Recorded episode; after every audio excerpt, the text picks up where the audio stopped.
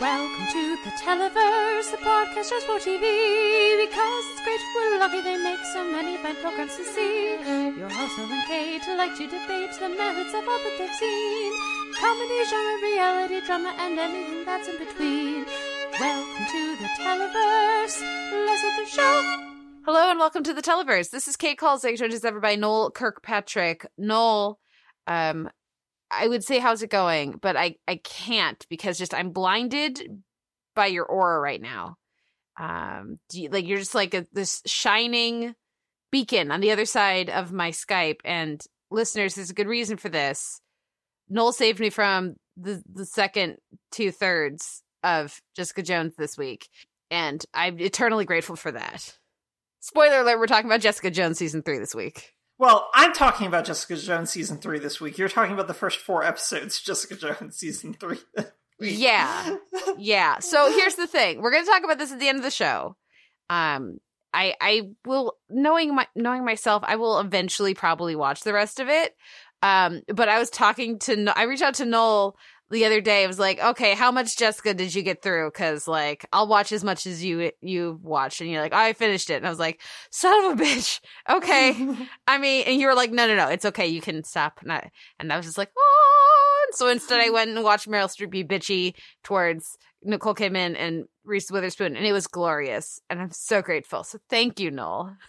Well, don't thank me yet. Like I said in the text message, now you're just going to watch Neon Genesis Evangelion, and we're not going to do it as make you watch a thon. That's So- fine. That's totally cool with me. Yeah. I, I was spoiler alert. I was gonna be okay with that no matter what. So, Yeah, no, I know you were, but you So- say that right now. You say that now until we get to episodes 25 and 26, and then you're going to be like, WTF, Noel, why'd you make me watch this? I'm if only for the various "Fly Me to the Moons" that I know have been cut from the Netflix. Ver- Listeners, for those who don't know, there's a new dub of Evangelion, and they had different uh versions and covers of "Fly Me to the Moon" for every episode that got cut from Netflix for rights issues. But you can watch them all on like YouTube, I think, right? Yes. So yeah, or if you're like me and have the soundtracks, you can also listen to them on the soundtrack. There you go. I'm a big Evangelion fan, so. I'm very I like that's enough of a reason for me to be excited about this. Like just the that Yeah. creative choice tells me that I will probably uh, enjoy myself watching Evangelion. So we will find out though. Yeah, soon, like not like the soon, soon, because we've sort of already mapped out the Yeah. rest of the summer, but, But- soon. Yes, soon, soon-ish, soon in the in the Yeah. realm of soon. Yeah. Yes. Um, this week, like as we said on the podcast, we're gonna be talking about Jessica Jones season three and probably a bit about the overall Netflix Marvel series. Um, we also, I was so tempted. We're not going to be using Seth Meyers' glorious dulcet tones singing Rihanna, but I really wanted to. Um, more on that later in this week. Instead, we are going to be using for our music to lead into our main segment, our week in TV a delightful moment that didn't happen on TV this week, but happened on TV last week. And and Noel, I I want you to just like if you've got Sutton Foster and you've got Hilary Duff and you've got and you've got Miriam Shor on your show, and you've individually had them kind of sing, but you realize you're in a situation where there is a decent, if albeit rather stretched, reason that they can sing the Dolly Parton classic 9 to 5. You do it, right? No, you absolutely do it. Yeah. So it's good that they finally did that. And they did. And the opening is a little rough because the the characters, aside from Miriam Shor's Diana, are not supposed to be great singers. And so you can Mhm. tell that they're like roughing up their vocals to be more like average. Like, come on. No one wants to hear Sutton Foster be average. We all know she's not average. She's glorious and spectacular and wonderful. And so is She's Hilary the Duff. tops. She's the tops. Absolutely. She's cellophane. And so, anyways, that's going to be our musical clip here as we head into our week to be. It's not from this uh, week; it's from last week. But I don't care. Cheating, doing it because uh, we love nine to five here at the Televerse. Here at the Televerse in this house, we stand nine to five. Um, so, with no further ado, let's listen to some nine to five, and we'll be right back with our week in TV. Tumble out of bed and stumble to the kitchen. Pour myself a cup of ambition. Yawn and stretch and try to come to life. Jump in the shower and the blood starts pumping. Out on the street, the traffic starts jumping. Folks like me on the job run nine to five. Working nine to five. What a way to make a living.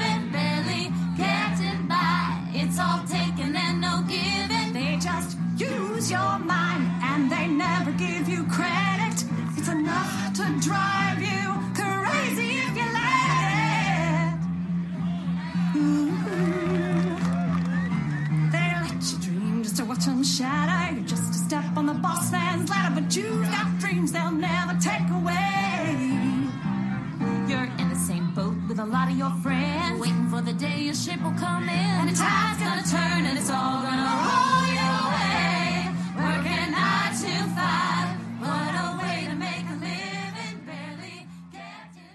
That was uh, Sutton Foster, Hilary Duff, and Miriam Shor singing Nine to Five. And I need to rewatch that movie. I watched it when I was young and really enjoyed it, but I feel like it would have like this extra level of potency for me now. Uh, I feel like that's a worthwhile use of my time. Yeah, I was actually just thinking that while we were discussing it um, just now. Of I haven't seen Nine to Five in forever, and that feels like something that's probably, like you just said, worth rewatching. Mm-hmm. Definitely. Uh, this week in TV, we're going to be talking about the season four premiere of the Detour. We're going to talk a little drunk history. Uh, this week, they came back for their like mid-season premiere. Derek Waters' Believe It or Not. Then we'll talk some late night with Seth Meyers because that's right. Day drinking with Rihanna. We, I love how just like last week or the week before we were talking about really enjoying the Kelly Clarkson day drinking and then you- they're they're back with a new one. It's terrific. Uh, then we'll talk a little last week tonight with John Oliver, impeachment, and full frontal with Samantha Bee. Uh, round out comedy with Jane the Virgin because I'm caught up. Everyone. Woo! Yay! Chapter 94. And then I'll talk briefly about Big Little Lies season two. Uh, last week was the premiere. This week we had Telltale Hearts and we'll run things out with Queen Sugar. I no longer imagine, aka Nova WTF. Uh, more on that when we get there. So first up, we have the detour. Now you and I were super on board uh, with the detour right from the beginning. We were big champions of its first season and even its second season felt like it faltered at some point between two and three. And we, it was like one of those, it's one of those shows that we've been really hoping will like turn it all around and come back just as strong or better than ever for season four. How do you feel like they did with the season four premiere, The Search? I think it's decent. Like, um, I think that there's some okay stuff here. Um, I appreciate their commitment to watching, um, having the dad Nate just fall down a mountain the entire time in a deliciously like cart- Looney Tunes esque sort of sequence of it just keeps going. And all he ends up with is like a black eye and a cut on his forehead and like some blood in his mouth and nose, but it's just this is good. This is good. This is very silly. And so I think all of that worked out for me pretty well. And I liked the callback to the Ninja Star being weird song, um, and how this has sort of become a cult, or at least a sacred text of some kind. And I was just like, that's pretty good because that was a, that was a major highlight when that happened for this show. And so I think all the elements are there, and I'm just sort of waiting for them to coalesce at this point now. Of like, all right, you came out with a decent, decent premiere for me. Let's see you kind of keep that momentum up. Um, particularly this concept that uh, the daughter uh, Delilah has just been hanging out at a putt putt place, which is delicious and great, and I really like that concept. But it's also like, well, wait, what's the third episode then? And how does it involve Lauren Benanti? yeah. Well, uh, and she's of course currently on Younger as well, so Yeah. it makes me very happy to see her popping up everywhere. Um, hopefully she'll be back on on on uh, the detour. But um, this uh, yeah, this premiere for me, I th- sounds like you were fonder of it than I was. I thought it was solid. Um, and I what I most liked about it is that they really look like they're about just going to reset the premise of the the uh, finale cliffhanger and then this premiere in the next episode. She's like, "Oh, she's just home. Okay, that's fine." Um because I think that's more interesting and Yeah.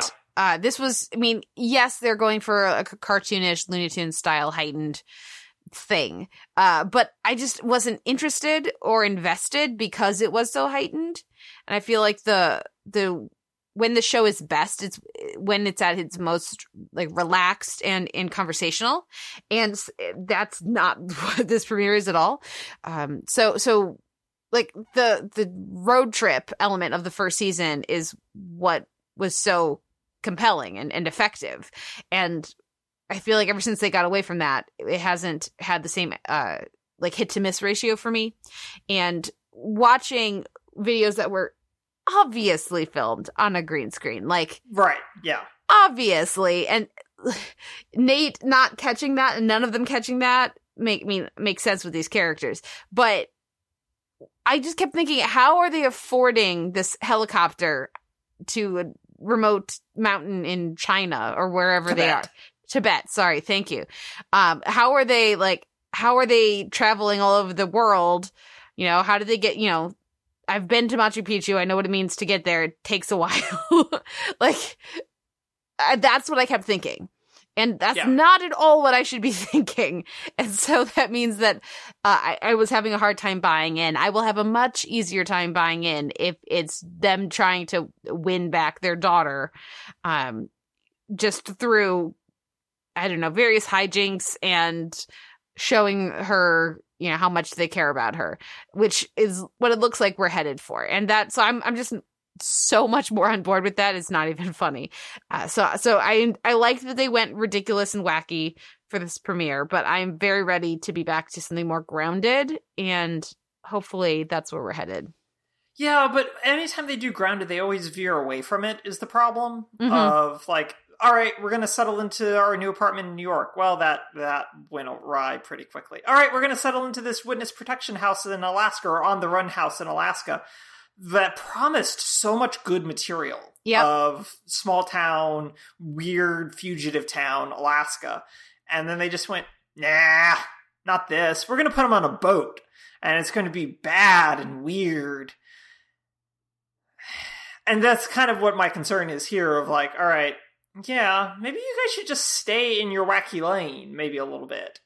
Um really s- solidly stay in there but who knows? Um yeah I, i'm hope i'm i'm having hope. I think having a year off made a big difference in terms of like i've mellowed out a lot of my response to season three and have just kind of settled into all right i think this is the show at this point and if this season doesn't work i'm ready to like drop and like cut ties as much as that would kind of pain me because i do i have so much residual fondness for this show just based on the first season which is Mhm. weird three season three years later of like oh that first season was really good and i'm willing to stick it out yeah, yeah. It really it is. You know, it's like I was saying last week about Queen Sugar and uh, how I, I still love that show, and I, I think they've done just a great job all the way through. But like characters that were in three episodes in the beginning of that show still have a huge impact on me all these years later, just because of the how instantly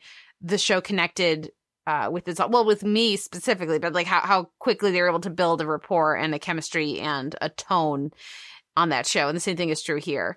Uh, yeah. So we have a, we still have a lot of goodwill for the show all these years later, despite kind of being like, I don't know about the season for the last couple years. So hopefully, yeah, hopefully everything will be, maybe this season, guys, this season's the season. Ah, maybe what we're maybe what we're really looking forward here is the fact that the detour and Wrecked should have had a crossover already. hmm and that's how we should that's how we should get our erect our erect resolution is a crossover with the detour Well, I, I was very excited when the one actor popped up uh, from Wrecked popped up in in the last OG finale. last og yeah, Yeah, i was so- too i just went oh Yeah. yay so hopefully that's something that maybe there'll be some more uh like TBS uh players or something situation going Mhm. on. I I know I would be excited about that.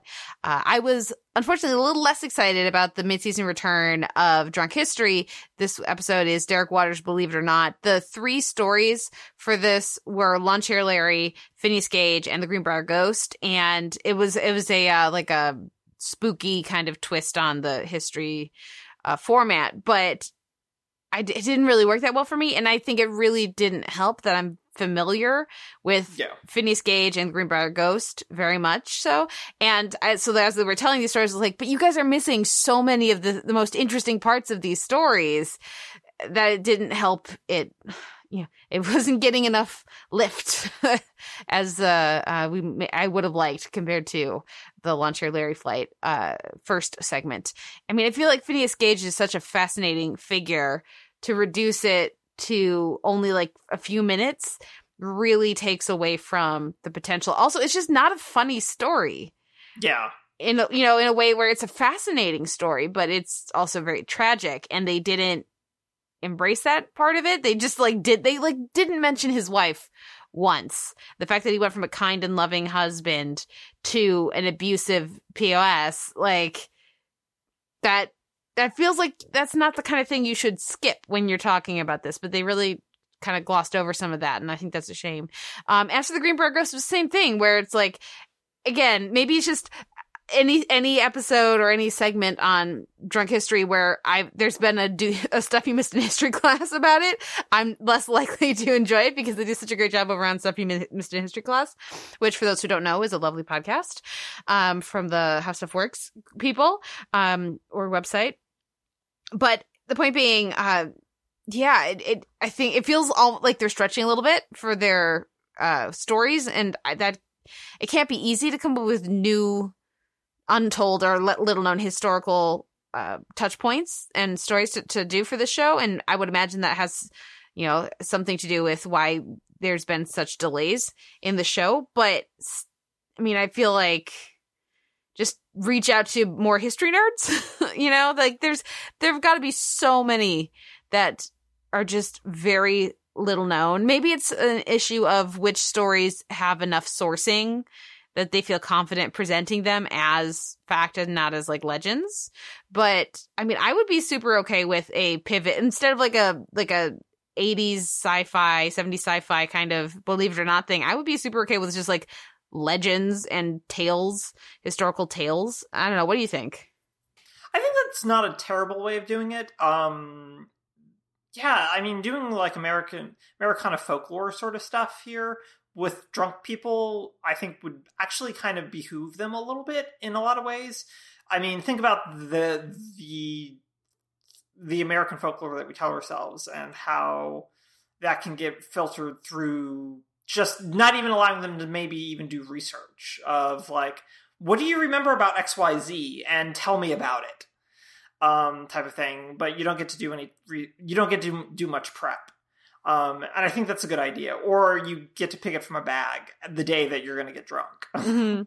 and you're told what three of the things are and you j- you can do the prep but then you're prepped for all three maybe. And Yeah. then the three get confused and it's just like they start bleeding over and i can really look forward to that kind of a reenactment.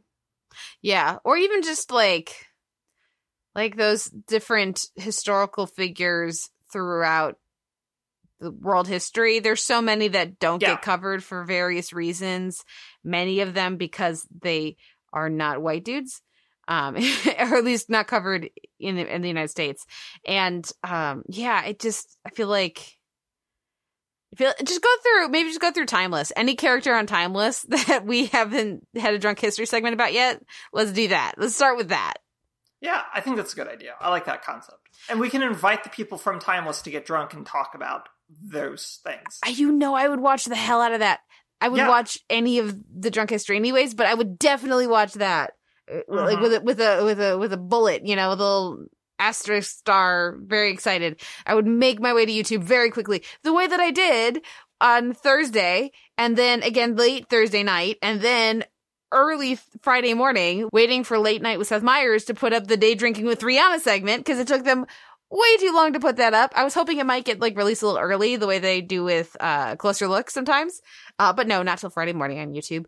Uh, what did you think of the third day drinking installment? well it's technically the fourth Oh, it's the fourth. Oh, with his family. There's a day drinking with his uh fan. Well, it's fifth actually, because there's a day drinking with his brother and his father, and then there's a day drinking with his mother, Mhm. and then there's the three celebrity day drinkings that have been done so far, which started with Kelly Clarkson, and then they did Ina Garten, and now they've done Rihanna. Um, uh, this is this is deeply amusing, um, especially after Rihanna gets very drunk. um, the initial segments of "I'm going to make you some drinks," which is a staple of this segment, is kind of fine. She she doesn't seem to be totally aware of what the joke is supposed to be just yet. And then once she gets into it, and also once he just starts belting, um, what's the song? Work, Working? yeah. work right it's just like oh this is this is very good it's not as good as him belting since you've been gone into kelly clarkson's Yeah. face Not at all. But- but it was still good. it's pr- it's pretty solid and he's very wasted he's so wasted um so i think it's very i think it's very good i don't think it's the best one Mhm. but i also think that this is also legitimately the most excited Seth Meyers has been to do one of these as well. Is the other thing that comes through is like he's super pumped to be day drinking with Rihanna, Mhm. And I think that comes through real, real fast. I think that there's a casualness in the Kelly Clarkson one of like, yeah, no, this is something that we could just do anytime we felt like it, Mhm. but this one is like this is a special occasion. We got Rihanna, everyone. yeah, I will say that I think the Kelly Clarkson one is still my favorite. So I think this, I think it like Kelly Clarkson and then Ina Garten and then Rihanna, though Rihanna's way more game than Ina was. Well, that's the thing is like Ina's not drinking really. It doesn't seem like she's drinking, Yeah. and Seth is just getting really sloppy drunk.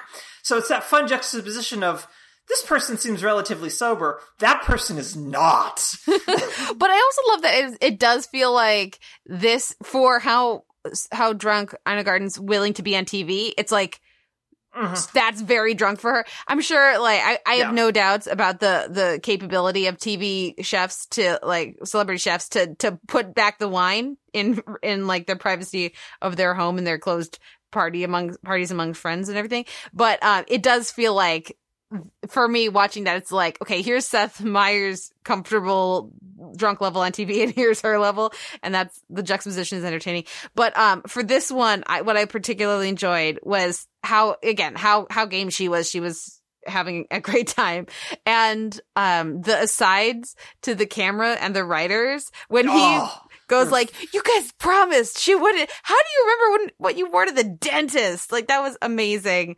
And um, bitch, better have my bunny is just like that. w- It was. It's just chef's kiss. It was so good. It's just tequila in a chocolate bunny. would you drink that? Uh, yeah, with Rihanna. Okay, but but without Rihanna, of would course you drink not. that? I wouldn't want to Okay. sully the chocolate with the tequila or the tequila with the chocolate. I feel like there's a much better way to incorporate those pieces into a drink than to just do that. Hitting the chocolate bunny on the bar. Trying to break the head. It was very good. If you cannot tell by the fact that I sort of lost it there for a minute, remembering him trying to tear the bunny's head the off. first one, he was very effective. Yeah, no, it was perfect. And then he's just like, I can't, I can't get it. Yeah. And then he's just banging it against the bar, and it's just like, oh, this is very good. Yeah. No, it was, it was, it Oh, was funny. very good. It was good. I do think that the, the segment suffers from them not leaving that room. And, and the other ones had more structure to them. And I thought that Yeah. helped them and made it more interesting. Uh, I think the, the fashion thing was good, but they needed more of them. And Yes. maybe, you know, if that means smaller shots or weaker shots, then that would have been Yeah. good. But, uh, you know, I thought the makeup thing was fun, but maybe like going to like a bathroom set with like the bulbs and everything, like, or something, just a change of venue, um, would have made a little bit, it a little bit more interesting. And then we'd get to see them like going and like setting up the makeup and all that stuff, which would have been more, I think it would, that would have been more interesting as well. Yeah, and I can I can see like a little bit of a change of venue, but I really like that wherever they are, whatever bar Yeah. they rented out for that day is really nice. They've rented out three really nice looking bars slash pubs for Yeah. this. Um, so far, like the one in the Kelly Clarkson thing is just gorgeous. It's like sleek, sleek and modern, but it's also just really nice. And also, I felt really bad that they wasted so much hot sauce in that one. Uh, So no, this is something that like I look forward to every year. So that they do now, and I'm just like, but do it more often. I know that you have to take a whole day off. Okay, but to do but this. no, but don't because your liver, right? That's always my Yeah, go-to. I'm no, like, I would like more, but more than that, I would like uh, Seth Meyers to not die. so Yeah, but also I I want Seth Meyers' kids to be able to watch this later and go, Dad, you did some weird things for money.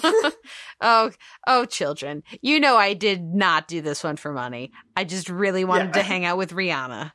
So, and this was the only way I was going to be able to, to not be too nervous is to get very drunk. And it, just like the, the tweets about it were delightful as well. Uh, Yes. from, from the production cr- staff and from like Amber Ruffin and some others, like just, they are drunk. Um, you could just tell the tone from how they're how the tweets were written and yeah there's a there's a warmth to seth meyers show that comes through Yes. really palpably that none of the other late night shows have in quite that same way and it's i think a big part is the uh the clear affection for at least the writers that we see on the show uh amber and jenny come right to mind but they also did a, a segment with another one of the writers i want to say named katie but i could be wrong who's their millennial writer uh yeah. who She's done two segments so far, and they're both been really good. yeah they're really good and um and and and that like that willingness to raise the profile of their writers with these recurring segments does a lot to make it feel like a really supportive workplace Yeah. and a place that you want to come back and hang out hang out with and like it, it makes this sort of a hangout comedy as well you know fake real life hangout com- comedy it's like you're getting a peek into the larry sanders version of the show too it's interesting That's a really good. Desc- it's a really good description, but I also like when like one of my favorite segments that they started doing is Seth's writer explains the joke, Mm. yeah and where you get the sense of, despite the fact that Myers has a incredible reputation as a really good boss, um, particularly with his writers. Um, uh, IndieWire, I did a like a little set visit actually recently and interviewed a couple of folks, and Myers is just kind of general disdain for the writers that come on to do that segment is really a good juxtaposition against how he feels about all the other the other writers who don't do that segment. And so I really appreciate like that juxtaposition of no, everyone has a really good time here and they don't have to work on Fridays, which is also really nice. Um, because they don't do they don't do a Friday show and they don't even like double up and do a Friday show on Thursdays, which a lot of lot of um, late night shows will do a Thursday show and then the Friday show tape it on Thursday as well. So they do two shows in one night, um, which is what Colbert does, I think. Um, so I, there's just a really kind of easy camaraderie there that I also think is afforded to them by um, the fact that they're the second show in the late night lineup on NBC, and that that warmth that you're discussing with Myers' program is different from sort of the fawningness that comes through with Fallon's yeah. Let's make celebrities do things type of thing where it's just it's fun and games yeah but it feels it's just that brand. Like myers doesn't make people do funny things. This is the extent of the make people do funny things that he does is the day drinking one. Yeah. And aside from like the cooking segments which he's started to do a bit more of and his cooking segments are just so good because he's just like i don't know what i'm doing. Where's the wine? Um so no i think that the show's really warm and i think the idea that all the writers even like they have the lutz from 30 rock is a writer who recurs playing leave him alone guy um which is also one of my favorite bits. Guys i watch a lot of late night with seth meyers on youtube. Um so i'm very deep inside the sketch of this. So yeah i just really like this show. And the fact that they can get away with doing like day drinking uh i think is just really really kind of glorious. Yeah. I will also give a shout out to the band over at Colbert, uh, Jon Batiste and and his whole band Mm. because they have had some excellent music choices recently for various Yes. cues. They did some Zelda for the Jon Stewart clip. They did some Bach the other day. Um, so, like I just love the range and I and how quick Batiste is over there on the on the keys with the musical Mhm. references. Anytime Colbert mentions something, you can like the delay is great because you can hear him figuring out the piece, the song, figuring out the key, and jumping in. Yeah. And usually Colbert is is just a little thrown. And he's like, Yes. yeah, which is great. And uh it's like it's very challenge accepted, which I Yes. appreciate. Um so so Yeah. shout out to those guys as well. Yes, absolutely. And yeah, he's that Batiste and his band are like by far and away, I think, probably my favorite part about Colbert's show, Mhm. even though I do enjoy Colbert's monologue and Meanwhile and some of the other stuff. I'm really digging but- Meanwhile. I feel like that's that's a recent addition, right? Yeah, no. Meanwhile, has been within the past two months or Mhm. so of them doing quick one-off jokes right after the monologue, and it's been it's been really smart from just a all right extending the monologues to a certain extent, but also doing a very easy sort of second segment that we can put on YouTube as well. So we don't have to do like his um his Goop Lifestyles brand ripoff, um Covetton House or whatever Mhm. it is, which is also very good. Um, or some of the other more sort of expensive things like the um the giant hat thing that I can't think of off the top of my head, which I've never really enjoyed. Um, or the God segments, which now they just kind of thread into the monologue sometimes. So um, I think that the one thing that I will say is that I have to assume that they're going to bring back the Hunger Games riffs from the 2016 elections now when uh, Democratic Democratic people start breaking out, which means that he gets to break out his Stanley Tucci impression from the Hunger Games. And I'm here for Colbert to reprise that um, reprise that um, impression because it's very good and it's very silly. Yeah, it's very good. Uh, highly recommended. Uh, yeah, seeing when they pivot from to donkey style to the Hunger Games thing, if they return to that or something Yeah. new, will be interesting. Certainly. Um, Yeah. yeah. but yeah, I just like they drink it with Rihanna. They just win. Yeah. No, they Yeah. do. They do. another uh, pivot over to another late night show here we got uh, last week tonight with john oliver and this episode they make the H- case for impeachment and i really appreciated that they did this segment and i feel like uh, there's been a bit of a ball rolling in popular culture and with more uh, politicians coming forward with thoughtful discussions of impeachment um, and i feel like the this is a prime example that I can just like show people. like I'm tired of t- Yes. I could just just watch this and just hold the phone up to their face um for how I feel about impeachment. Yeah, and I think I think that there was definitely some res- I wouldn't be surprised if there's some resistance because Oliver's been really straightforward, especially w- over the past two years about we don't want to devote every episode to Trump. It's really tiring, and we don't want to do Yeah. that. And but all it does is raise his as- profile. Yeah, but as impeachment, like you said, becomes a part of the discourse, especially over the past month after the Mueller report dropped, of all right, we need to talk about this. We need to talk about how this is going to sort of function. And more importantly, and this is kind of the important thing about this episode, is not necessarily sort of the historical approach of impeachment, but the cultural concepts of impeachment and what that means going forward. And I think that it engages in the discourse really nicely and it provides a really good primer sort of on well no you don't need both high crimes and misdemeanors mr president. It's one or the other. Um, but this is also why serial commas are important everyone. I always will love an Oxford comma joke, so thank you for that.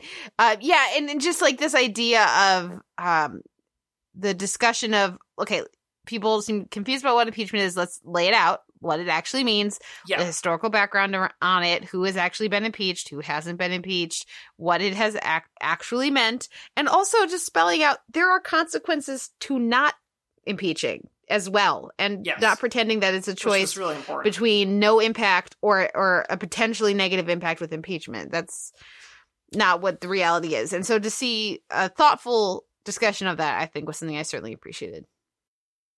Yeah, and like you said, it's a good way to sort of explain this, but it's also like one of the things where I see people kind of like want to be cautious about it, particularly on the Democratic politician side. It's just like, but, but, personally speaking, but why? Yeah. Why would you? Why would you not want to hold someone accountable? Yeah. When there's evidence of things right here.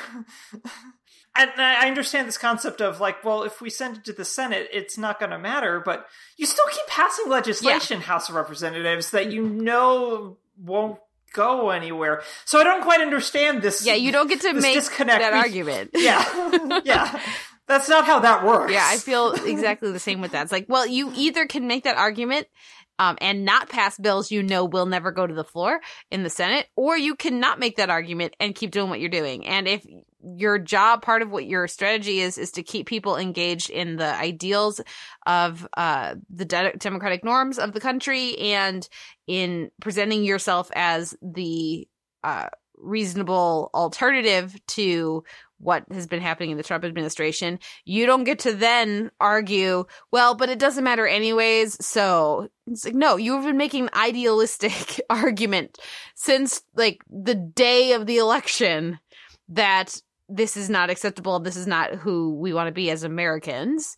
Um, and that principles matter and the norms matter and all these things matter. And if, if they're, if, if you just say, well, but they're just going to vote it down anyways, then why should you ask people to get inspired and in dis- having discussions with their family members and their friends and and and trying to win over new voters if it doesn't matter anyways? If that's the reason for doing it is we think we'll win not because it's right.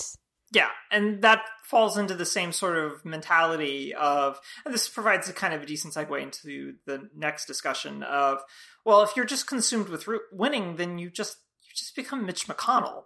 That's all this is. Is that you focus on that, and God, please don't become Mitch McConnell. he's no one wants to do no that. one wants that uh the next show of course is full frontal with samantha bee and i was torn between very much enjoying all the turtle jokes and also feeling like the turtle jokes are like a big reason that mcconnell's been able to do as much as he has to just ruin america uh because he looks like a turtle so people don't take him seriously uh, and people uh, don't see the extent of his impact in our political discourse and in really just who we are as a political country.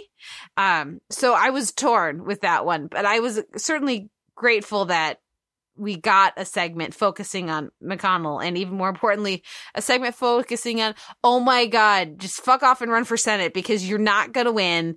And the Senate's more important. Oh my God, what is wrong with you? Yeah, so the McConnell stuff wasn't anything particularly new. I'm overly familiar, sort of, with McConnell's profile. Um, so the extent to which he's mastered Senate procedure to the point where he can just make it dance however he wants um, speaks to a number of different issues, but mostly the fact that he's just really good at this kind of thing. Um, he's also just terribly corrupt in terms of mobilizing it, but that's that's something different. And so Bee's Bee's concept that this is something that people don't want to do. I'm just like, but you're citing this one source, so clearly other people have done it. Um, for all your information for this. Uh, so, but I still appreciated that because I think that the more attention that's put on McConnell, apart from like turtle jokes, um, and apart from chin escaping jokes, that graphic of his chin disappearing in the 1950s sort of garb with the Tinker Toys in front of him was worth it. um, I, I, but I do agree that there's just this weird sense of he doesn't seem dangerous because he looks so feckless in a lot of ways. And the public image of him that's been built up, especially over the Obama years, d- didn't help with that. And, um, but he's also just low key supervillain at the same time sometimes. Oh, yeah. Like that clip that they showed of him taking a sip of water after being asked about the Supreme Court, uh, uh, after being asked about a Supreme Court vacancy opening up this year. Um, that sort of thing. It's just like he's low key supervillain. So we should we should talk about that. Um, so I was glad to have that sort of thing, but I was, like you said, um, very glad to have the run for Senate. God damn it! Um, discussion because it's really accurate. It's like painfully accurate for a lot of these people. Um, the Montana governor is a really good example of, yeah, you should just run for Senate. Um, and I think a lot of it speaks to the degree to which, and this is true for basically anyone that runs for president, though. Like, this is not a statement of on what's his name's, I can't even remember his name. Um, I think it starts with a B, but I can't remember. Um, the sense of ego that they have. But like, if you're going to run for president, you have an ego to a certain extent of, yeah, I can do this. And it's like, that is, no, why, why would you have that kind of sociopathic concept of you can do this? Um, so I think that that's kind of built into a certain extent, but it's also results in like a kind of a misguided sort of approach of like, no, maybe you can't do this, but you should definitely run for Senate because you clearly could win in your state, sort of a deal, which Bee does a really good job of outlining with this particular Montana governor of you beat your Republican by four points. It seems reasonable that you'd be able to beat a Republican for the Senate seat whenever that opens up in Montana. And you could you could probably do that pretty well. And I mean, I think that's maybe like one of the things, like particularly with like after Stacey Abrams lost the um, lost slash was potentially not allowed to win, depending on how we want to split that particular hair. Um, the Georgia governorship of uh, not yeah the governorship of her running for senate for me makes an infinite amount more sense than her running for president did. But that's that I think is sort of like the discussion of like, well, there's six senators running, but they're all going to basically stay put if they lose. So it's not like a big deal. So I think that that, that was just a really good sort of a, a way to approach that, especially with some of again the lower tier folks who maybe wouldn't necessarily win Senate because I don't think De Blasio would win a Senate No. seat, but you never know. Um, so, but also Howard Schultz wouldn't win a Senate seat. Um, Yeah, so yeah, let's let's let's not encourage too many people to run. For yeah. Let's yeah, let's keep us. Anybody's threatening to run as an independent, just like just keep them out of the conversation. I like my two lady senators here in Washington, Yeah. so Yeah, I don't I don't really need Howard Yeah. Schultz to run. but we do need to flip the Senate. So Mhm. Oh gosh. I try to think of what would be the sweetest thing. Having our first female president, first woman president, uh, or first woman of color president, um, or Mitch McConnell losing. I feel like Mitch McConnell losing would actually be as as I mean, granted, as a white woman, but I feel like that would be more impactful to me in the moment. I would just be so happy. I'd be so even if the Republicans keep the Senate, if Mitch McConnell's gone, that would be really great.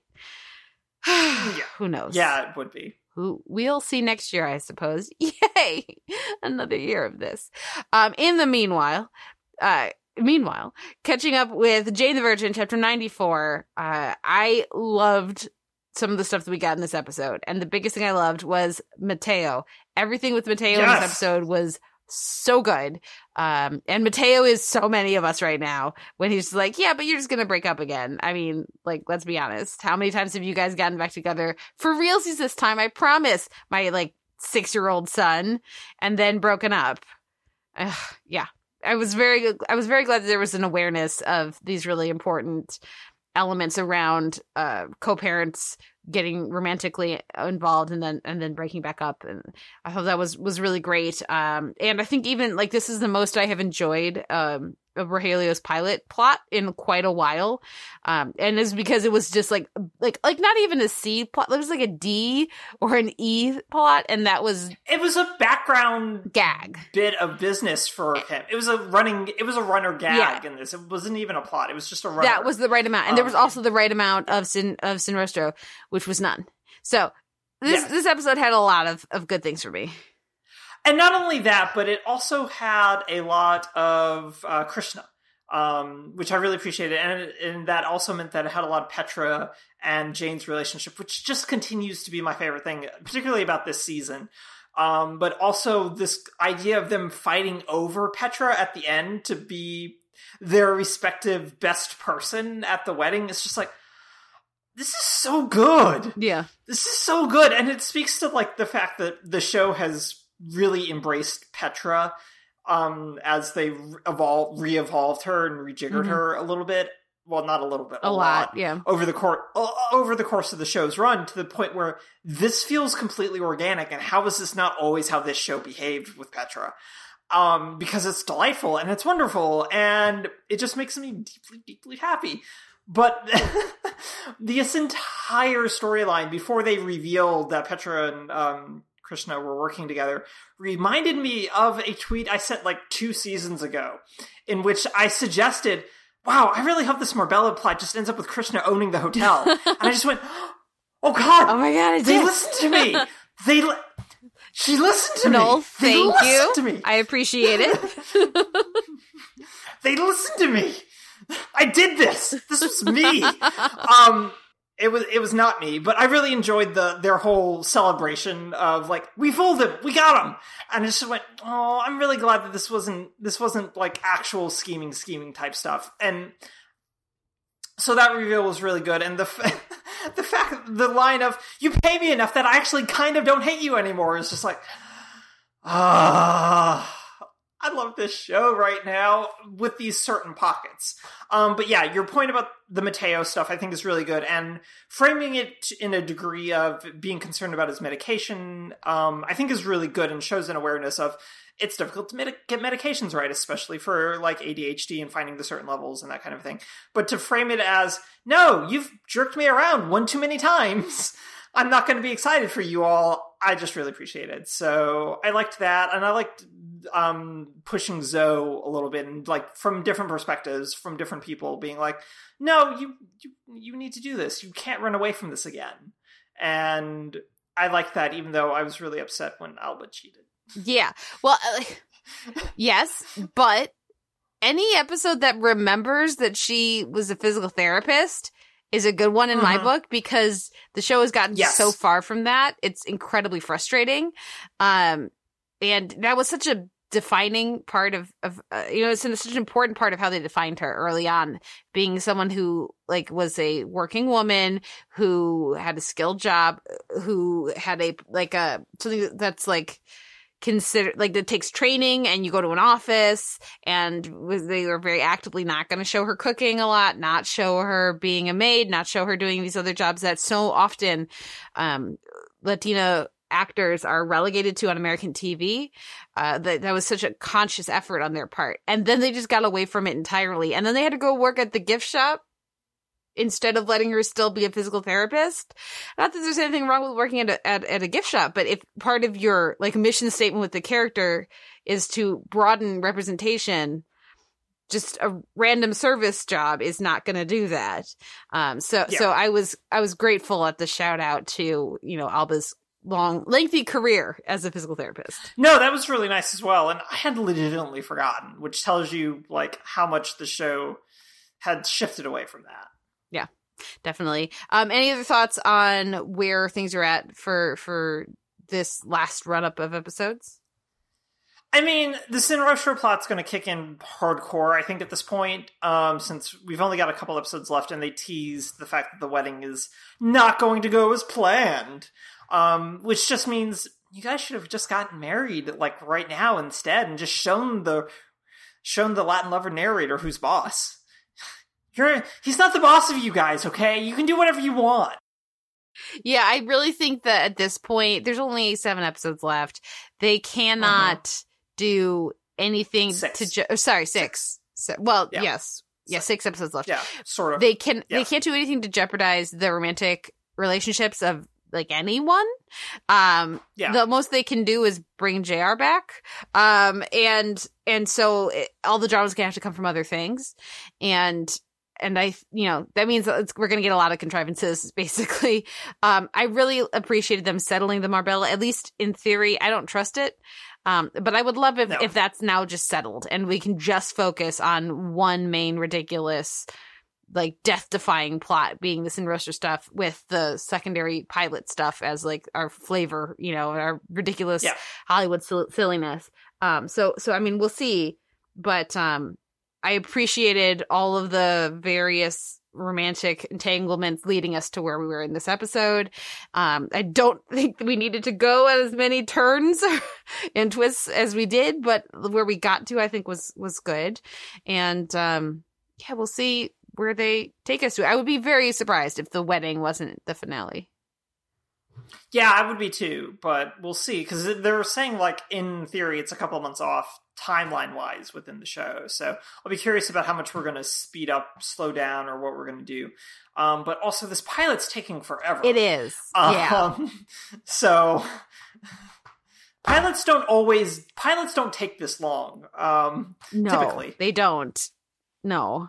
Um, anyways, uh, our next episode is Big Little Lies, which came back for season two on HBO. This week we had Telltale Hearts, and mostly I just wanted to check in to say, yeah, Meryl Streep's as good as everybody said. And watching her play this kind of character, um, just go to, to, to HBO and just play a kind of controlling, bully, passive aggressive, uh, mom character, uh, is delightful. And she's a master. she's just so good. And mean, she's surrounded by all these other amazing actors. And then, then, like, I, I really love season one. I came to it late, but I really loved it. And then to watch the show instead of like struggling in its second season, a second season that has absolutely no reason to exist, uh, but instead see it just heightened and elevated because you added Meryl Streep. it's just delightful. I love it. And I think that the, um, the threads that they're pulling at are really compelling. I think they're doing a good job with it. And I'm really excited for the rest of the season. I don't know that it will necessarily be in my top whatever, but it's just so fun to watch. It's just to watch, to watch Meryl Streep listen and react is great. I just, I, I love the, I love her as this character. I love her in this role. I love this the idea I get to watch this like it's not it feels almost like trashy TV. It's not, but it's like the Meryl Streep version of that in oh, you know, in this really strange way where it's just you're waiting for people for Reese Witherspoon and and her to to just be passive aggressive and bitchy at each other and yes, there are themes of guilt, and uh, you know, obviously there are the threads of domestic abuse that came up through the first season that you know linger in the second season. But mostly, we're just, I just get to watch them snipe at each other, and it's so fun. so that's where I'm at with Big Little Lies. I'm I'm very much enjoying these first two episodes of the season. good. I'm really glad to hear that, and I think most people have been enjoying this season as Mhm. well so far. So Yeah, definitely. Um, I'm not enjoying everything with Nova on Queen, Sugar. I no longer imagine. I mean, let me be clear. I I'm enjoying the hell out of the show. I'm just upset with Nova, and I think they're doing a beautiful job, an excellent job of backing me up on that. What did you think of this episode?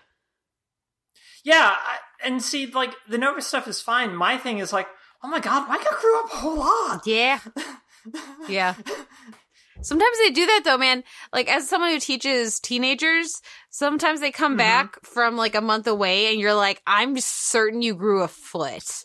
And also Yeah. your voice is different and you changed your hair. You look a solid two years older. And it's Yeah, no. I was just like, did we recast Micah? No, it's the same actor. Mhm. It's just he got re- he got old real fast. Yep.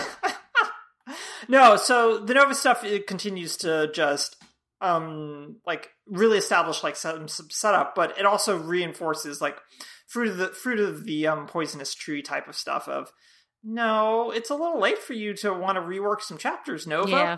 this is why you talk to people in your memoirs when you're going to do this sort of thing. Um, and so, particularly the confrontation with um, Charlie at the end of like, yeah, laying yourself bare is a completely different thing than doing all of us. And, but I'm writing about the American family. Mm, yeah, but you didn't ask this American family for its permission. Um, so I think that there's really good dramatic stuff happening here, and I really appreciate where Charlie's coming from, particularly from the perspective of Micah's going to agree with you about this. This is where he is, and this is how he's going to see this, and I'm going to be the monster again. um, which is always an anxiety for Charlie when it comes to Micah of the degree to which she has to be the disciplinarian, the degree to which she has to be the one that says no, the degree to which she has to be the one that uproots him and does all this stuff. Um, while everyone else gets to be the cool parent or the cool aunt or et cetera, et cetera, et cetera. Um, she has to be the one that says no. And I that this is sort of a final nail in that kind of a coffin, especially as he becomes more politically attuned and aware. I think is a really good way to um it's a really good way to twist it just enough so that it's not just you're ruining my reputation sort of thing. It's a you're ruining my reputation with my son, and that's a totally different sort of concept there. And I really like that that decision's being made, but also you're just you're ruining everyone's reputation, and also David Alan Grier is here. Yeah. Uh, I'll be right back to that. But first, I wanted to mention that it sounds like she didn't mention any Micah stuff because if Mhm. if she had, I feel like we needed to have heard heard about it in that conversation. And Yeah. so to talk about Blue's parentage and not Micah Micah's stuff with the cop when Micah's at least started to talk about that publicly, somewhat at least, like that is that just that's very telling for me Yeah, for for my for Nova. It's like I'm protecting the the nephew that I'm closer with. yeah, and I think also like there's I'm sure if the show brings up well he's a minor so and it's just like mm, you talked about We blue. talked about Blue. Yep, yep, yep, yep. so Yeah. Uh, yeah, we got to talk about David Alan Grier because I love that casting and uh, he's terrific and you can tell he's just, he's going to crush it. Uh, he's so charming and slick in these early scenes we see with him, but in a way that feels just a little like artificial and like a different show. And then when you realize who he is, you're, you're like, that's exactly why, because that's, that's him to a T. And you can, I mean, David Alan Grier guys, he's amazing. I look forward to when, uh, when he turns mean, like we know he's gonna, oh uh, cause he's gonna oh, crush he's it. He's gonna turn mean so fast. Yeah. Yeah. Well, and you can just see how Vi was won over by him over and over again and how she had such a hard time leaving. Um, because you can see just how sweet he can be and how winning he Mhm. is and charismatic. I think that was essential in casting this character. And I wouldn't have thought of David Alan Grier because, like, I just I know him so well from other things. Um, but I think it's actually a, a really great move. Yeah, it is, and I think that the uh, what call it this him showing up at this time when we were actually discussing, well, wait, what kind of conflict can Vi and Hollywood have? And hi, Hi. we have it right here. Yeah. Hi, we we cast it really well, everyone. um, and it's like, oh, kudos, show, kudos. yeah definitely well and i wonder if that's you know depending on on various legal things the Mhm. vi's prize, prize pies being only in her name hmm now could become a liability and Yeah. uh that is such a twist of the knife Ugh, it's mean it's mean queen sugar writers it's effective but mean Well, that's Queen Sugar Writers. They're effective but mean a lot of the time. that's very true do you have any other thoughts on this episode No, just that it was it was good, but it's also I it's also one of those episodes where I kind of went, why was this not aired in a two hour block with the premiere um sort of deal? Just because so much of it is still unpacking the premiere that I'm like, mm, you should have done a two hour premiere, Queen Sugar. You've done it in the past.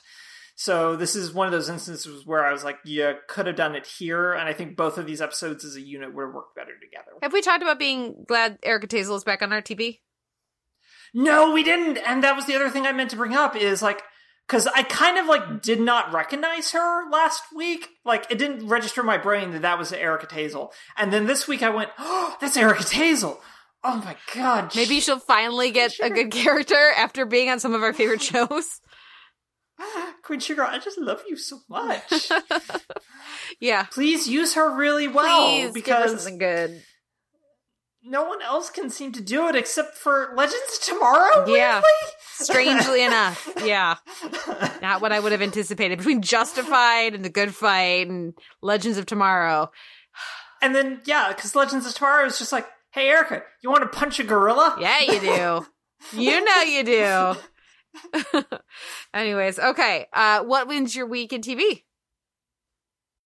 Um, that's a good question. Um, I think Day Drinking with Rihanna wins my week in TV. Um, but for something that we didn't discuss, um, Sarah's on My had its um, penultimate episode uh, this week, and it was really good. The show's just so weird and so heartbreaking and really, really good. And I really like it a lot. And it has like one more episode left, and I'm just like, no, don't go, show, don't go, come back to me. And I still haven't watched it yet because it came out a couple days ago, and my person and I watched it together. So hopefully tonight.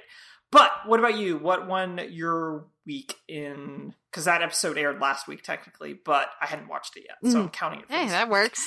What about you? What won your week in TV? I'm gonna split it between Big Little Lies and Queen Sugar because I really enjoy them both, and I think they both promise a lot of really interesting things to come. So. Uh, I will also give a quick shout out to So You Think You Can Dance, which has had some amazing auditions in the last couple of weeks. Um, so yeah, I didn't anticipate keeping up with it, but it's been one that it's easy to go to their YouTube page and just watch the auditions. And they've, Mhm. they're, there's some seriously impressive dancers this season. So, uh, yeah, if you're, if, if you're looking for a new YouTube spiral listeners, maybe check out what, what's happening over in the, the auditions over at So You Think You Can Dance because they are impressive. Um, now we'll take a break, listen to a trailer, and come back with our season spotlight on season three of Jessica Jones. Hello? Jessica Jones. You are a cheater. You were given every advantage, allowed to make mistake after mistake. You can't control yourself. You have no discipline, just brute force. What do you want? I want you to die. Gregory Salinger. He's smarter than both of us combined. I don't know about that. I know who you are. It's not exactly a secret. So you know I can break your face. I barely survived him. Salinger did this. Let's go get him. I don't need your help, and you don't need mine. He was unjustly arrested. When you cozy up to maniacs, people around you get hurt.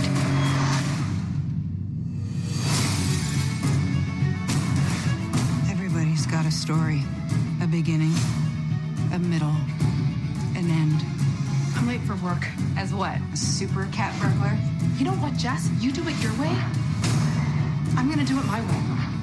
There's still a way this ends with me respecting you. Is not my highest priority right now. Jessica Jones, you believe that you could save the world, but you're terrified. You've already failed them. And you have, because you are not,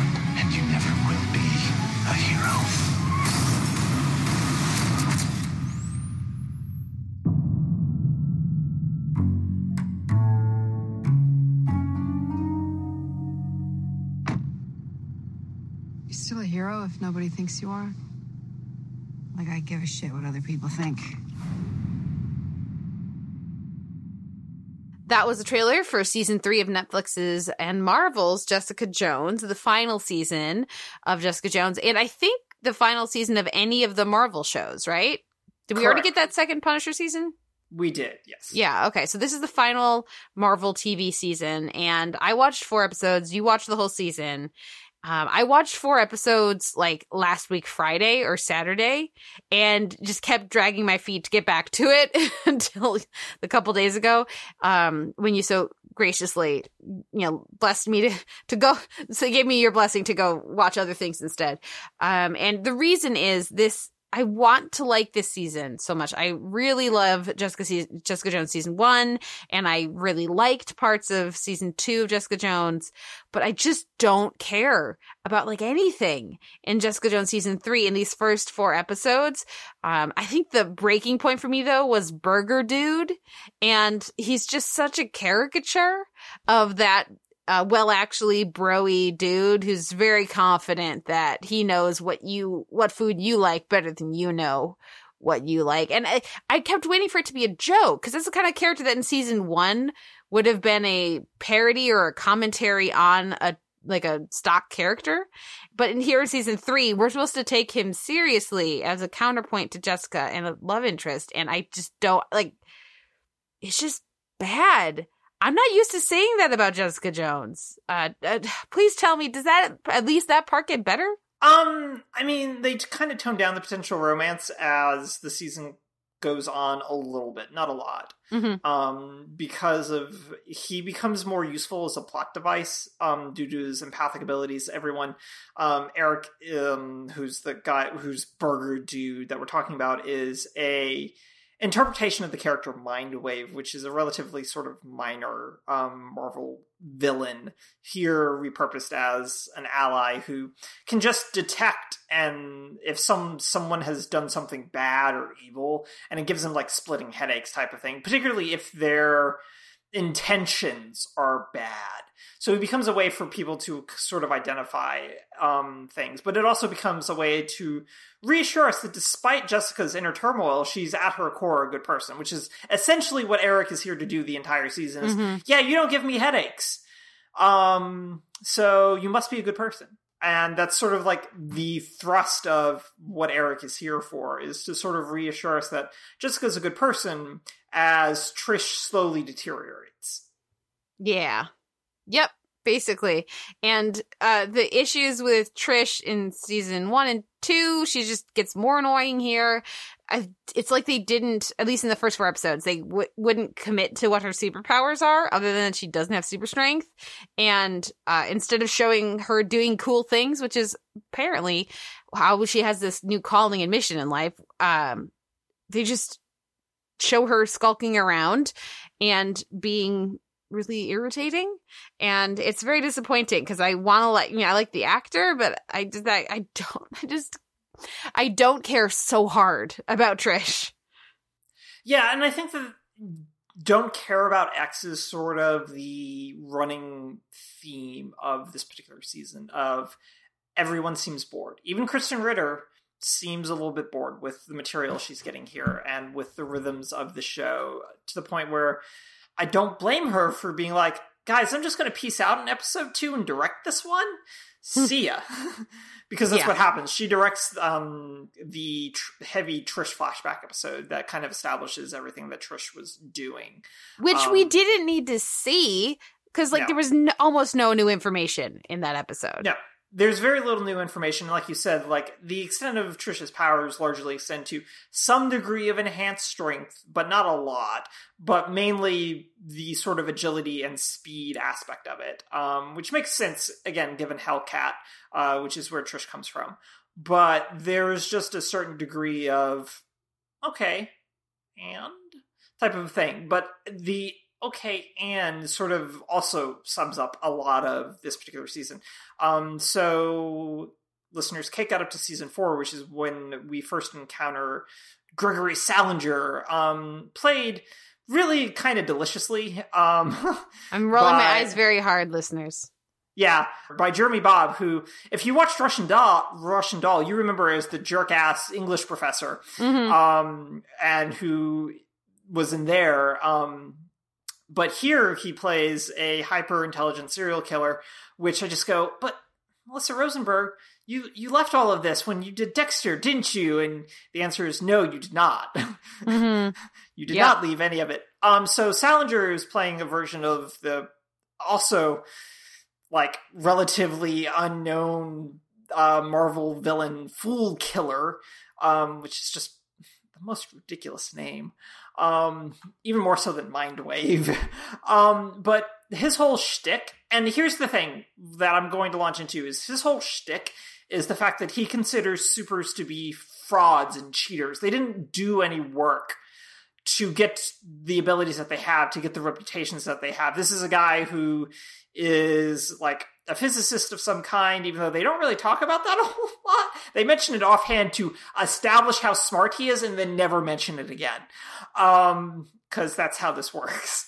But this idea, particularly within the Netflix Marvel television shows of people having grudges against the concept of a superhero as a cheater, as a fraud, I think is something that fits really nicely into this particular world of why do you think you're better than us type of deal, especially with these sort of street level type of heroes that A are to a certain degree more accessible than Captain America, Iron Man, et cetera, et cetera, et cetera. Um, and can play that up. So I think that there's a really good concept here on top of the fact that he's an intel- he's a dude complaining particularly about a woman who is better than he is. So there's mm-hmm. like various elements of a of a good concept here that the show does nothing with. Can't figure out anything to do with it because there's constantly shifting little things of we found evidence that he's a serial killer there's actually no evidence that he's a serial killer so we had to let him go that's standard we caught him in episode 7 marvel netflix show thing but we had to let him go because we had another 5 episodes to do. Sorry about that. Um that kind of stuff. So between that and then Trish's deteriorating mental state of becoming a full-on vigil, full-on Punisher-esque vigilante of wanting to kill bad people, basically, almost kill bad people, and mm-hmm. they end up killing. Um, uh, Salinger ends up killing Dorothy, um, Trish, Trish's biological mom, and um, Jessica's adopted mom, which is what like. Let's not forget Trish's abusive piece of shit. Yes biological yes. mom that we are supposed to have forgotten. It, at least that's how she's treated early on. That we're supposed to have forgotten that she was a physically and emotionally abusive. It's how she's treated early on, but the show reminds us about that after Dorothy dies.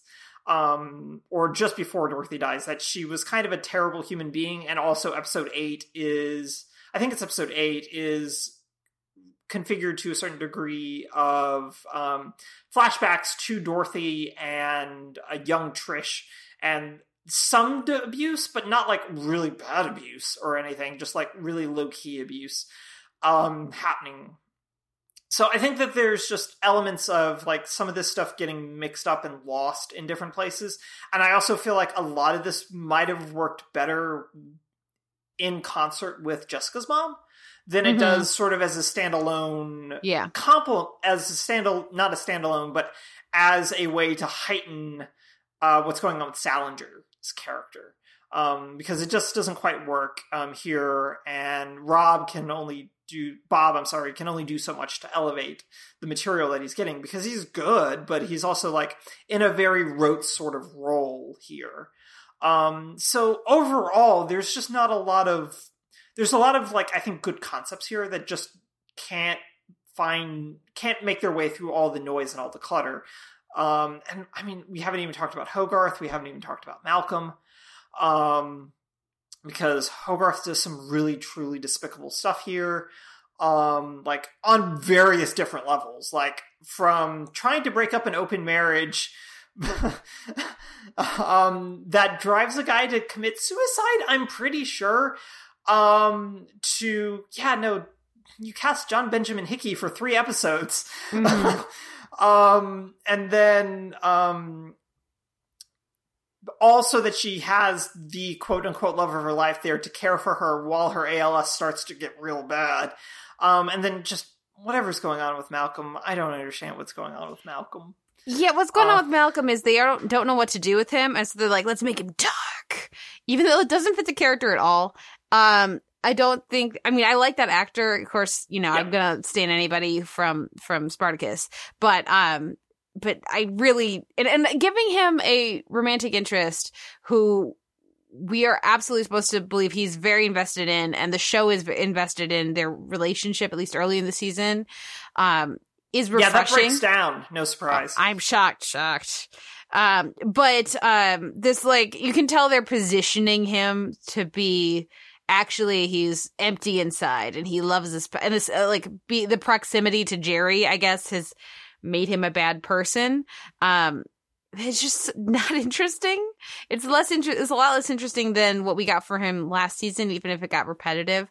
Um the the stuff with uh the, the idea that he's good at something that is eroding his morality is interesting but like yeah the the notion that jessica is a good person and he's a bad person fundamentally is i don't believe it basically um so there's that and um with Hogarth, I I love that she does these horrible things. I think it's co- much more interesting, completely in character.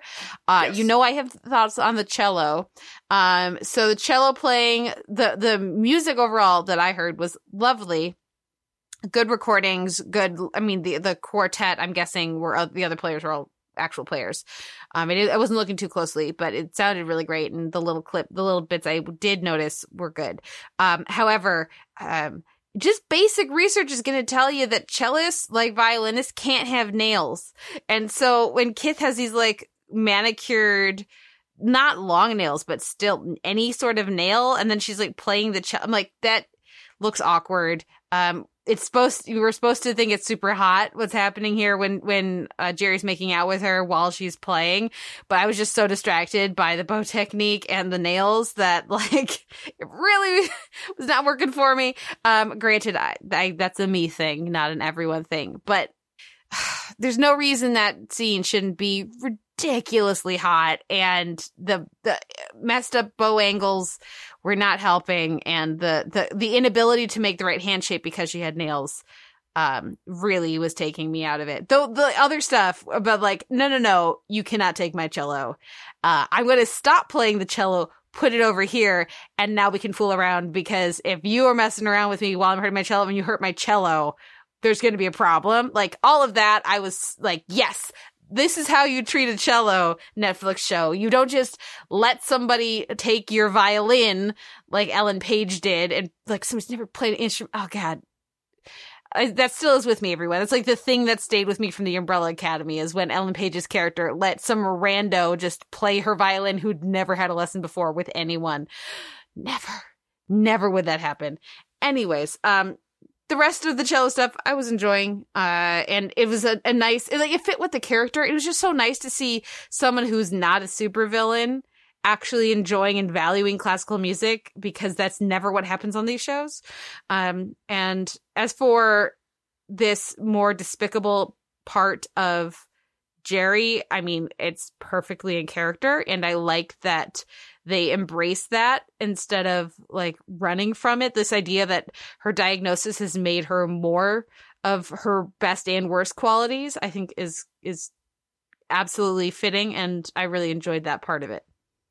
Yeah, and I think there's an element of that, but it's also just really despicable, and it's Oh, kind yeah. of hard to reconcile. And It's really especially- bad. It's and especially because she ends up like representing Salinger. Mhm. Um, oh, she does. Oh, that's bad. Yeah. Yeah, no, exactly. That's the problem. Is Yeah. she ends up representing Salinger to a certain degree. Um, that's not good. Um, uh, as a way to like get back at Jessica, um, for something else, and it's just like ad nauseum sort of exhaustion of the kind of roundabout way that, again, because these shows are thirteen episodes and they don't have story for thirteen episodes, um, that it just it feels really it feels just overly long and bloated um which is the one good thing about all of these shows ending is that there's no more bloat to have to deal with. Um so i think everything's and everything sort of ends okay to a certain degree. Like trish ends up being sent off to the raft um for superpowered bad guys um while jessica watches and jessica ends almost leaves to basically go to mexico but Kilgrave's voice sort of like flashes up in her head and like goads her into sort of running away type of deal. And like they played up with like a little bit of blue light coming up, and even the ticket from uh, Grand Central is a light purple, Mhm. even before the lighting shift. Um, and th- hearing that voice like re-triggers her desire to stay and reaffirms the fact that no, I am actually good at giving a shit when I give a shit type of Mhm. deal. Um, even if my giving a shit ended up with my best friend going to prison for superhero supervillains and my adoptive mother getting her throat slit. But I am generally well, and uh, that's just such Trish stuff. You know, that was all Yeah. her. And oh man, I was just getting so um exhausted with her. Um, because I'm a good person. I'm a hero. This was what it means to be a hero. It was just so completely immature and like had very little thought to it. It was such a one dimensional thing, and it so it was impossible for me to get invested in. Yeah, and, and it doesn't about. really. It doesn't add. They don't add a great deal of depth over it either. Of like, there's some discussion about how Trish is able to remember what it's like to be powerless, which is something that Jessica's not able to remember, quote unquote. But it's also like, Trish, do you remember when your best friend was mind controlled by a psychopath? Yeah, Um, because I do. yeah. It's kind of a Um, defining yeah. thing. Yeah. Yeah. So I think a lot of what boils down to, and this was certainly a concern after season one of, it was going to be really hard to top season one. Yeah. And it was going to be really hard to top that version of the Purple Man and that concept, conceptualization of the Purple Man and that performance of the Purple Man. And even more so the fact that it's weird to think about the fact that season one, in a lot of ways, foreran a lot of the discourse that we're doing right now. Um, the public discourse, the very open discourse that we're doing right now. Um, and was a forerunner of that and explored those concepts in a way that weren't being explored on TV and then weren't being explo- explored in actual culture in a way.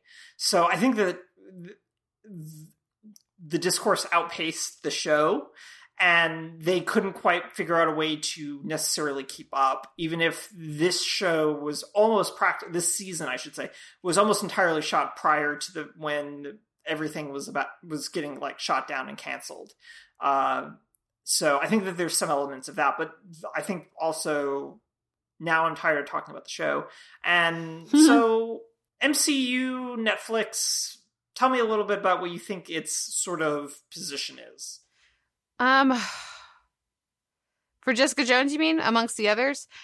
amongst the others, but also just like the entire, I guess, franchise Yeah. a whole. It's tough for me because I think the first season of Jessica Jones is the best of any of them.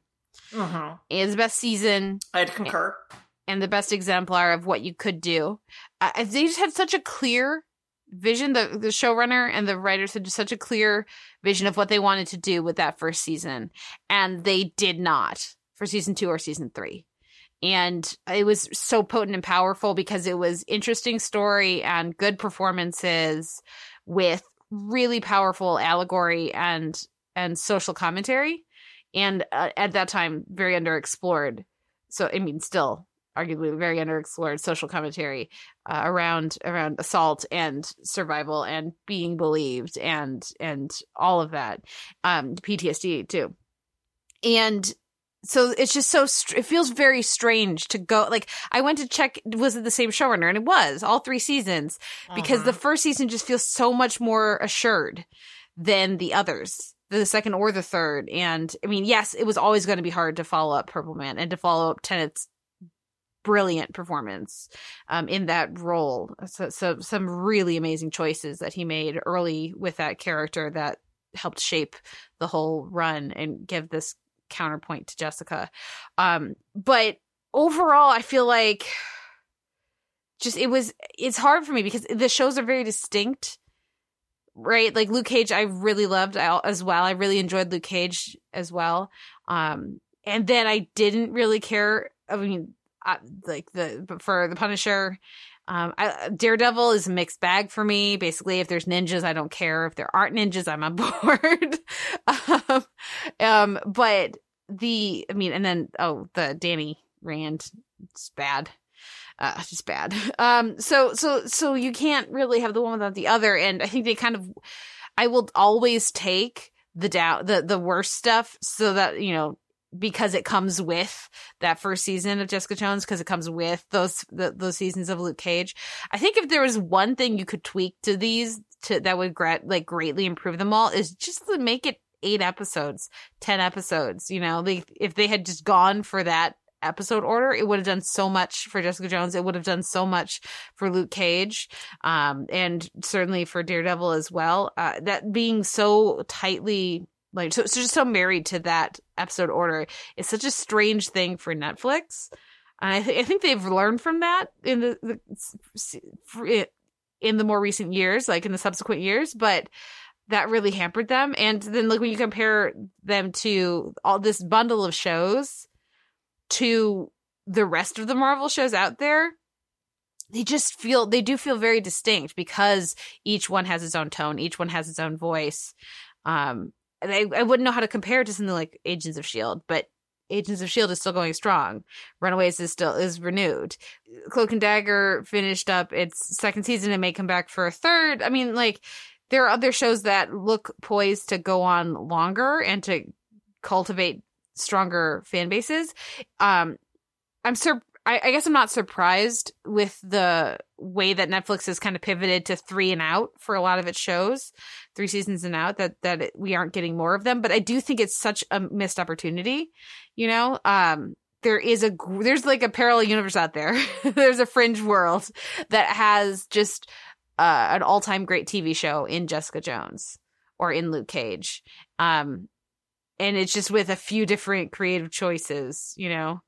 So it's it's I'm appreciative of what we've gotten um, and wistful for what we might have gotten and for what the potential of the story is. Yeah, I mean, I agree with you that season one of Jessica Jones is the sort of crowning achievement of the eh, this particular franchise, um, this particular group of shows, and then I guess like I mean, Luke Cage season one and season two each have their bloat problems. Um, but they're both really good, I think, overall. And then, if only for Alfre Woodard as Mariah. Yeah, if only for that. But also, uh, what's his name is Shades, because oh, especially in the Theo Rossi. Yeah, Theo Rossi is just so good. Mahershala Ali before everyone yeah. knew who he was. Yeah, yeah, right at the cusp of everyone knowing who he is, and before right. only like 30% of the population knew who he was. Yeah. So I think that there's like a number of like really good things that came out of this. But I also like think about it like culturally and historically. It's just like 2015. This started in 2015. And yeah. in a period in which like and like it, it premiered in 2015 but like entered like development like 2013 early 2014 with Daredevil and this idea of well, both of these entities need each other. Marvel needs a way to exploit its IP on television because no one else really wants to do it. Because um, Disney's like, uh, nah. Shield is about what we're willing to do. Thank that's you. the edge level that we will deal with. Yeah, yeah. That, that's that's it. That's the please go away. Um, no one else was like willing to pick it up. And so they needed that to expand their brand a little bit. And Netflix still needed like content and was still trying to convince people that they were a viable content option, even in 2013 still. And so I think that there's that kind of a historical discussion to be had about both of these things needing one another to sort of supplement them. But by the end of like neither of them need or want one another anymore. Um, Netflix is just like, but you're really expensive and you've had like diminishing returns. And disney's like yeah and we've got our own platform so maybe peace out? Yeah bye. Let's peace out. Let's bye. Even though we're not going to get to use any of these characters for five years. Bye um on any streaming service because of netflix's um contract with them and everything um so like daredevil jessica jones and everything don't won't appear in any way shape or form but it also speaks to corporate shifts as well, mm-hmm. since all of these were produced by Marvel Television, which is a very separate branch from Marvel Film Studios. Those two places don't get along, and the Marvel Film arm is the one producing all the Marvel shows for Disney Plus, which is very telling about what the priorities are. Um, but to your point, Marvel TV is doing a decent job right now with Cloak and Dagger. Once we get to season two, we can have a more informed opinion about that very soon. I promise I, we promise listeners. Yeah. Give us like two weeks. um, and but like Runaways is doing relatively well and feels relatively safe now that Disney has a controlling stake in Hulu. um, that I think that there's plenty of room for this kind of stuff, but it was just it didn't need to be here anymore. And neither of these partners needed one another, but it speaks to the fact of the shifting degrees of universe expansion, universe in connectivity, and the limits therein, which I feel like Agents of S.H.I.E.L.D. had already answered prior to this coming out, that we can only do so much. Because it's just like hanging over, especially Jessica Jones season three, even though it takes place literally weeks after season two, it's just like, why isn't half the population gone? yeah. Yeah. Why is that not a thing? Mm-hmm. Um, why are we not talking about a big alien spaceship landing near Washington Square Park? Seems like Why- that would be on the news. Yeah. Especially like with that all would this be- talk of like these supers and stuff. Yeah. Mhm. But also like the limits therein of that. So I think that it's just a kind of an interesting thing on a transmedia level, on a corporate level. But because that they were on Netflix to to a certain degree, because they were on Netflix, they were able to do certain things and get away with certain things. Um, even if one of the things that they got away with was the Defenders and wasting Sigourney Weaver somehow. I mean, So they found a way. horribly, They found yeah. a way to waste Sigourney Weaver, which is not a thing that anyone could really say except for 20th Century Fox and Alien 3. It's never a thing that should happen, certainly. hmm So I think that there's just some there's really neat things that kind of happened here to explore these characters that wouldn't have gotten an opportunity, especially on film. I think Yeah. because of their small scope, limited power sets, and also the fact that none of them really quite fit the MCU aesthetic. Daredevil can, depending on the interpretation Mhm. but overall he doesn't fit. Um, and I think that that's good, but I also think that having the space and the platforms to do that allows for more varied storytelling, which we see with Runaways, which we see with Cloak and Dagger, um, and we see with these shows, but also the limits therein of you need you need to have enough story for 13 episodes everyone. Or you need to do better stories iron Mhm. fist which is why suddenly it's like oh iron fist is poison so we're going to do this other martial arts character from the 70s and by god we're going to cast an asian actor for them because Yes. we're not going to get hit with this again we learned that lesson even though we're very different divisions Yeah. It after the third time, we have finally learned our lesson with that. Yeah. Oh, man. But anyways, um to yeah, to finish up the conversation, I guess what I'm going to take away from this um besides really appreciating uh Krysten Ritter and and always you know sticking with that first season um is just like you said the larger Marvel Netflix world and like getting a completely new appreciation for Charlie Cox, which who was the discovery of all of these people for me. Um, like I already knew Mike Colter was great. I already knew Krysten Ritter uh, was really good. I already knew David Tennant was amazing. Uh, I did not know that Charlie Cox was that good, and it was lovely to to find that out. Um, and, and it's easy, I think, maybe to take for granted the strengths of these shows and what they get right, the tone, the uh, the aesthetics, the music, um, the action in Daredevil, not so much in Jessica Jones, but in Daredevil, and the willingness to just sit in sit with some of these like oddball, unusual characters, and t- again, just tonal. Tones I don't associate with superhero shows that Yeah. tone, the kind of tone that a lot of shows aren't willing to take, like a melancholy kind of noir detective feel uh, for a female superhero. Right, it's not the kind of thing other places are going to let it let a show do or let a show be. It's not the kind of thing we're going to see again for quite a while, and Um, I think it's just right. I think it's very good for Jessica Jones, and uh, it's certainly a, sh- a, show I enjoy and, a, and a, an approach I enjoy, and I will miss it, even if I didn't wind up all that enthused, or I wound up very unenthused. Let's be honest with season three.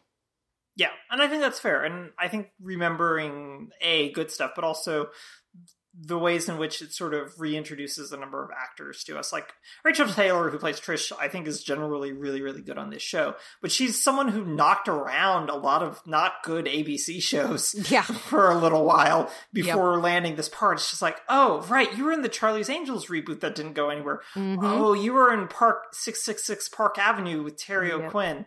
Yeah. That was that was bad. Yeah. That was real bad. Thank goodness you found this show. yeah. Indeed. Indeed. Um, okay, well, a few show notes here at the end of the episode. You can find a post for this episode over at theteleverse.org where you can leave us a comment and let us know what you thought of the week's TV. You can like our page on Facebook and start up a conversation there. You can email us, theteleverse at gmail.com. And you can also, of course, find us in Apple Podcasts with an M4 chapter feed and MP3 unchaptered feed. We're also up in Stitcher. We'd appreciate ratings and reviews. And we are both on Twitter. I am at the Televerse and Noel, you are? At Noel RK. Thank you so much for a great week, Kate. Thank you. thank you, Noel. And thank you, everyone, for listening. Uh, we'll be back next week with another episode of The Televerse.